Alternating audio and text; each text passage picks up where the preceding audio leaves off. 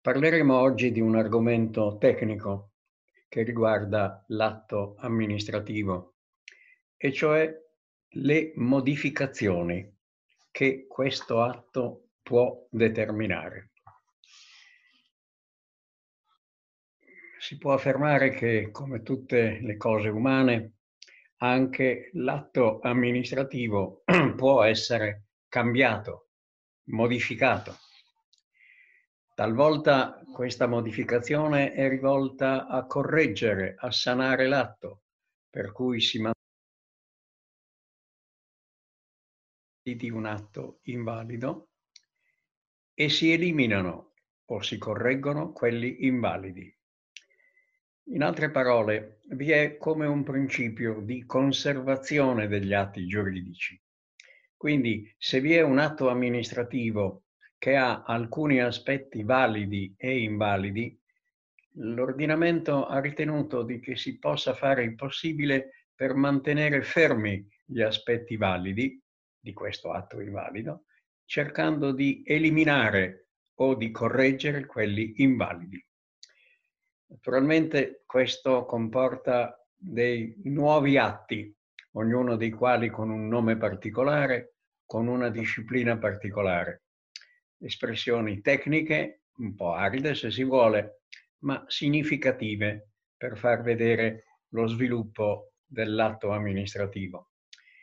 La prima modificazione che avviene è quella dell'atto di conversione. La conversione è una trasformazione, un, proprio il cambiamento che vi può essere e che vi è in un atto o anche in altre entità. Dal punto di vista scolastico possiamo ricordare, anche se l'esempio è un po' noioso, la conversione dell'innominato nei Promessi Sposi, in cui questo personaggio eh, bandito che eh, svolgeva attività illecite si è convertito, ha cambiato il proprio animo, e quindi si, è, si parla della conversione dell'innominato. Ma noi dobbiamo parlare però della conversione dell'atto amministrativo, che consiste nella trasformazione di un atto amministrativo invalido in un atto amministrativo valido. Naturalmente, perché ciò possa avvenire, è necessario che il primo atto abbia tutti gli elementi essenziali del secondo si può dire che non sono molti i casi di conversione.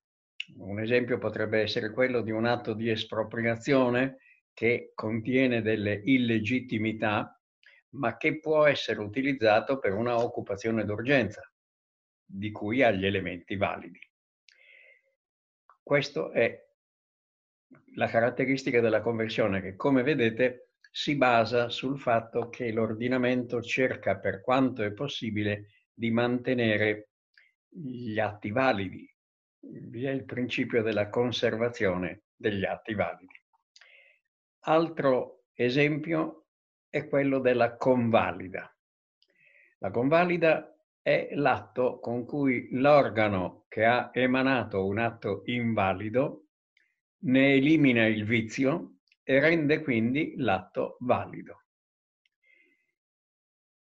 La ratifica è simile alla convalida, però presenta delle differenze perché consiste nell'approvare e nel fare proprio un provvedimento emanato da un organo incompetente o comunque, se ciò è previsto dalla legge, da un organo diverso.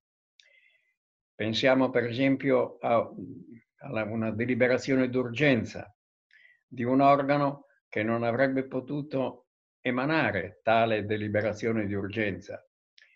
E poi sono state, questa deliberazione di urgenza viene fatta propria da un altro organo che le ratifica, le fa proprie. Altro argomento che indichiamo soltanto è quello della sanatoria. La parola stessa indica una sanazione, un modo per, di guarigione, per così dire, e la sanatoria eh, invece presenta questi aspetti particolari. è quell'atto attraverso il quale la pubblica amministrazione mantiene fermo nei suoi effetti giuridici un atto invalido. Questo esempio di sanatoria lo si vede per esempio nella sanatoria edilizia. Qualcuno potrebbe obiettare che questi atti, in particolare la sanatoria, sono stati la maschera per coprire determinate illegittimità anche sotto il profilo politico. Rispondo a questa obiezione che ciò è vero. A volte la sanatoria è servita per sanare però delle situazioni invalide, delle situazioni illegittime. E questo è stato fatto per quelle ragioni politiche che sono il contrario della buona amministrazione. Molte leggi di sanatoria, molti condoni edilizi, non a caso, sono stati deliberati in previsione di scadenze elettorali. E questo fa vedere come questi strumenti che hanno in realtà la ragione giustificatrice di conservare il più possibile gli atti giuridici che sono importanti, a volte vi è una deviazione e la sanatoria è stata utilizzata ed è ancora utilizzata per sanare atti illegittimi che avrebbero invece dovuto essere annullati o non avrebbero dovuto essere posti in essere in modo generalizzato.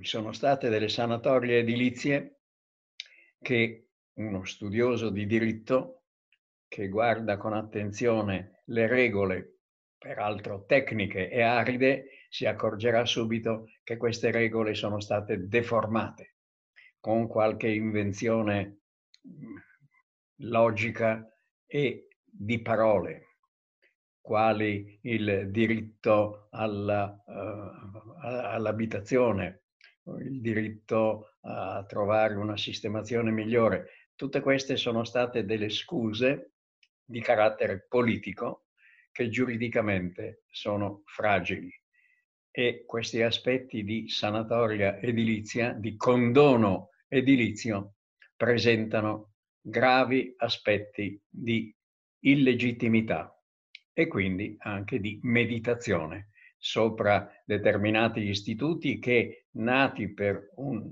finalità degna di approvazione, hanno poi subito una deviazione politica e hanno distorto quello che è il contenuto dell'atto stesso.